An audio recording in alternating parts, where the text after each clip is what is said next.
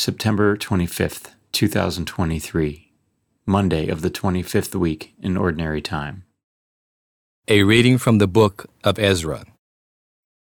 In the first year of Cyrus, king of Persia, in order to fulfill the word of the Lord spoken by Jeremiah, the Lord inspired King Cyrus of Persia to issue this proclamation throughout his kingdom, both by word of mouth and in writing.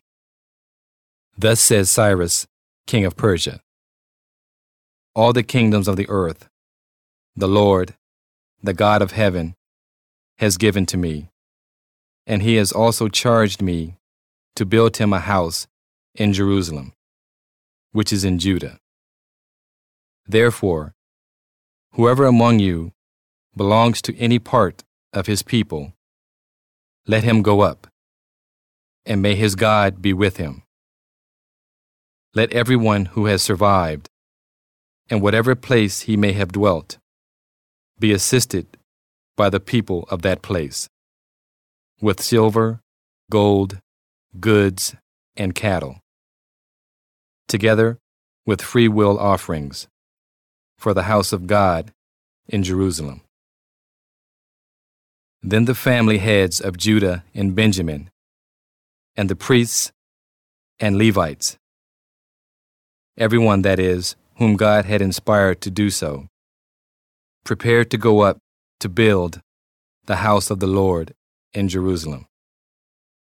All their neighbors gave them help in every way, with silver, gold, goods, and cattle, and with many precious gifts, besides all their free will offerings the word of the Lord. The responsorial psalm. The response is The Lord has done marvels for us.